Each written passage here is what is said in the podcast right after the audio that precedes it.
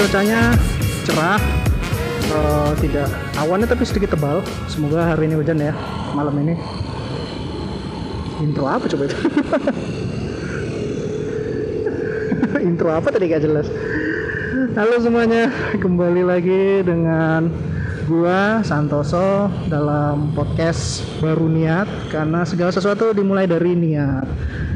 Ini di episode dari motor episode ke-12 uh, seperti biasa sebelum kita ngomong lebih lanjut terkait di podcast ini gue pengen menjelaskan bahwasanya podcast ini semata-mata gue buat dalam rangka mengisi waktu luang. Jadi karena jarak antara kosan dan ke kantor gue tuh sekitar ya 20 menitan makanya kemarin waktu awal-awal gue memutuskan kenapa nggak gue ngerekam podcast gitu. Jadi intinya sih selama 20 menit ke depan gue bakalan mencoba membagikan kepada kalian uh, terkah bagian pada kalian ya hal-hal yang menurut gue menarik untuk kita bicarakan atau yang terkait dengan hobi-hobi gue gitu. Episode 11 kemarin kita sudah ngomongin yang serius-serius ngomongin soal waktu. Mengapa ketika kita tua uh, waktu itu terasa lebih cepat dibandingkan ketika kita masih muda. Kalau kalian pengen tahu penasaran dengan uh, pembahasan itu bisa bisa dengerin di episode 11 kalau kalian uh, merasa argumen gue dalam uh, podcast tersebut itu masih ada kekeliruan atau gue kesalahan tolong dikomentari ya. Karena ya namanya juga manusia mungkin salah dan juga mungkin gue salah mengutip dari jurnal ilmiahnya gitu. Oke di episode 12 ini kita coba kembali ngomongin yang santai-santai aja deh. Karena belum sempet nge-reset lagi. Yang serius-serius. Kita ngomongin soal uh, alat tukar alat tukar uh, keuangan alias kita ngomongin soal recehan. Kita mau ngomongin soal recehan hari ini. Mungkin ya mungkin di saat ini nih kalian saat kalian ini mendengarkan ini mungkin di sekitar kalian atau di kantong kalian tuh ada yang receh. Recehnya mulai dari seribuan 500 atau 200 wih ada yang pakai baju adat Pontianak. Sesi foto. Sorry ya terdistrak ya karena barusan ada yang lewat ada ada barusan ada yang pakai sesi pemotretan pakai baju baju adat Pontianak di alun-alun bukan di alun di taman kota. Jadi ya mau nggak mau kita harus komentari gitu kan. Kembali lagi soal recehan nih. Kembali, tadi kan gue bilang uh, mungkin sekarang ini nih kalian ini ada di dekat kalian tuh recehan. Atau mungkin di kantong kalian ada recehan. Ada 1000, 500, 200, 100 atau bahkan 50 gitu.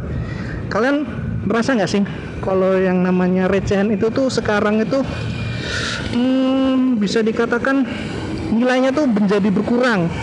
Nilai berkurang dibandingkan uh, nilai aslinya. Dalam artian gini uh, kayak kayak nilai harganya tuh harganya tuh tidak sesuai dengan uh, angka yang tertera. Kan uang itu kan alat tukar yang sah dengan nilai yang sudah ditetapkan kan seperti 500 ribu. Nah untuk khusus untuk recehan ini entah kenapa kalau gue pribadi sih namanya uang kalau sudah jadi receh itu nilainya itu sudah menghilang berkurang jauh gitu loh. Kayak dibandingkan ketika lu punya uang 10 ribuan selembar sama uang 10 ribu dengan 500an 20 rasanya itu nilainya nilai 10 ribu dalam bentuk 20 lembar 20 keping koin receh itu berbeda dengan selembar 10 ribu gitu loh. Kayak ya kayak bukan uang lagi lah gitu.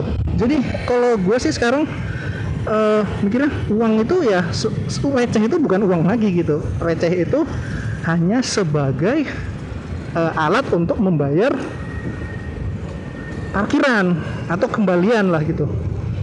Ya bukan bukan berarti gosok kaya ya bukan. Maksudnya kalau gue pribadi kan kayak gue nih kalau belanja nih di inform, di Indomaret, Alfamart kan kembalian tuh 200, 500, 300 itu kan. Nah 100 ratusan itu tuh kayak uh, misalnya kembalinya 2300 deh. 2000 nya lu simpan ke kan 2000 yang masukin dompet. 300 nya itu lu taruh di atas meja gitu-gitu. Kayak ya bukan bagian dari uang yang harus lu masukin dalam kantong gitu dalam dompet gitu. Kalau lu masukin dompet berat receh. Uh, gampang berserakan. Jadi lu taruh atas meja taruh atas meja. Ternyata pas dikumpul-kumpulin uh banyak juga kan sampai 10 ribu mungkin sampai 1000 cuman karena dalam bentuk dalam bentuk koin itu dalam bentuk recehan itu membuat lu tuh apa ya keinginan untuk menyimpan itu menjadi lebih kecil gitu loh. Jadinya mungkin kalian ya menyiapkan dompet koin namanya dompet koin untuk bayar receh. Parkir Indomaret jujur deh. Mungkin beberapa dari kalian yang melakukan hal yang sama kayak gue uang dikumpul-kumpulin nanti untuk bayar, bayar uang bayar receh gitu kan bayar, bayar parkir gitu kan. Tapi kalau misalnya lu menggunakan membayar untuk belanja kalau gue sih lebih milih ngabisin duit dua yang kertas dulu kalau ada baru receh gitu. Gak pernah kepikiran gue untuk ah sengaja lah gue mau bayar, 10, bayar apa beli indomie tiga ribu lah saya beli jajanan tiga ribu pakai receh enggak pasti gue mau ngabisinnya uh, uang kertasnya dulu baru receh. Makanya itu receh itu menjadi semakin lama semakin menumpuk dan makin lama makin menumpuk dan ketika sudah terkumpul banyak pun kita juga agak malas untuk membelanjakannya. Kecuali ditukar ya kalau ibu-ibu mama kan pasti uang receh gitu ditukar ke bank atau ke minimarket lah eh, paling dekat kan. Cuman kalau gua sekarang tuh ada satu apa ya satu bekas makanan gitu kayak semacam tupperware gitu isinya tuh receh di receh udah banyak gitu. Mungkin ada sekitar 100 100 sampai 200 rupiah itu. Itu mungkin ada sekitar 30 ribu mungkin ada banyak gitu.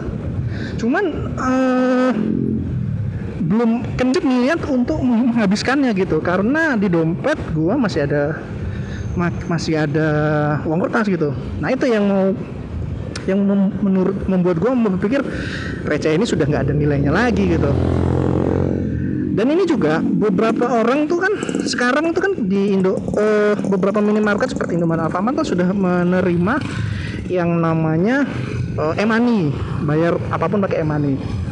Alasannya salah satunya adalah males ngantongin receh. Serius loh.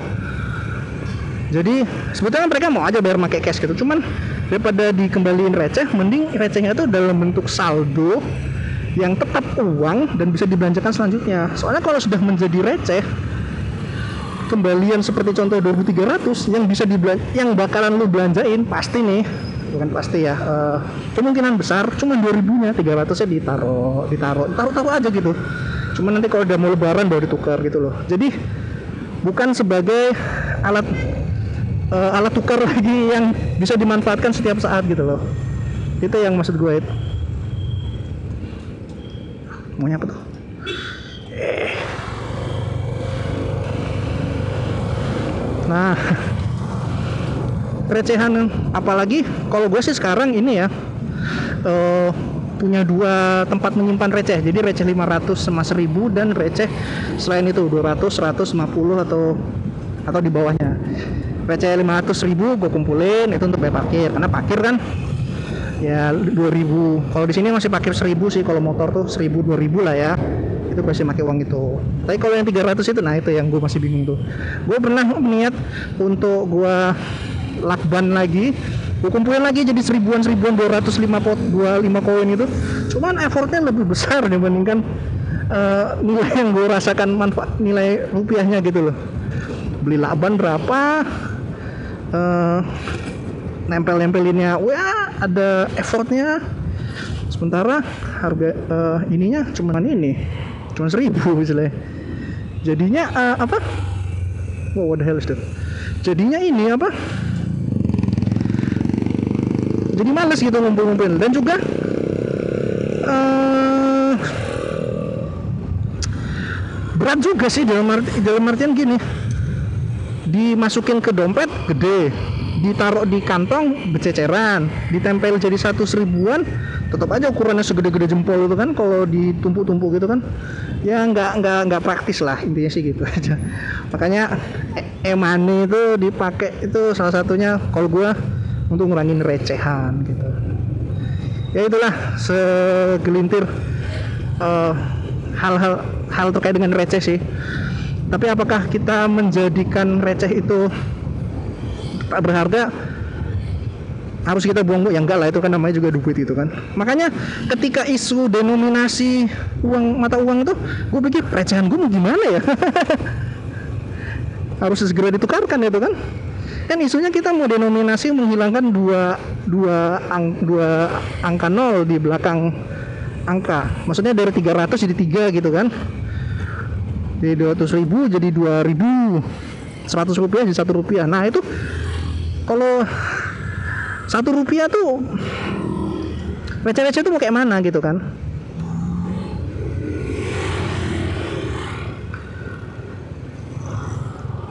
Makanya eh mumpung belum mendominasi lah ya kayaknya.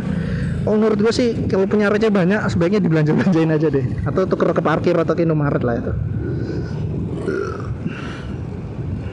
Gitu. Gimana sama kalian? Kalau kalian seperti apa? Pernah penata usahaannya sah penata usahaannya. Maksudnya penyimpanan kalian untuk penggunaan kalian terkait dengan receh apakah seperti gua? Atau malah enggak sebetul malah sama aja sebetulnya kalian tetap membelanjakan 500-an 200-an seperti halnya uang-uang kertas?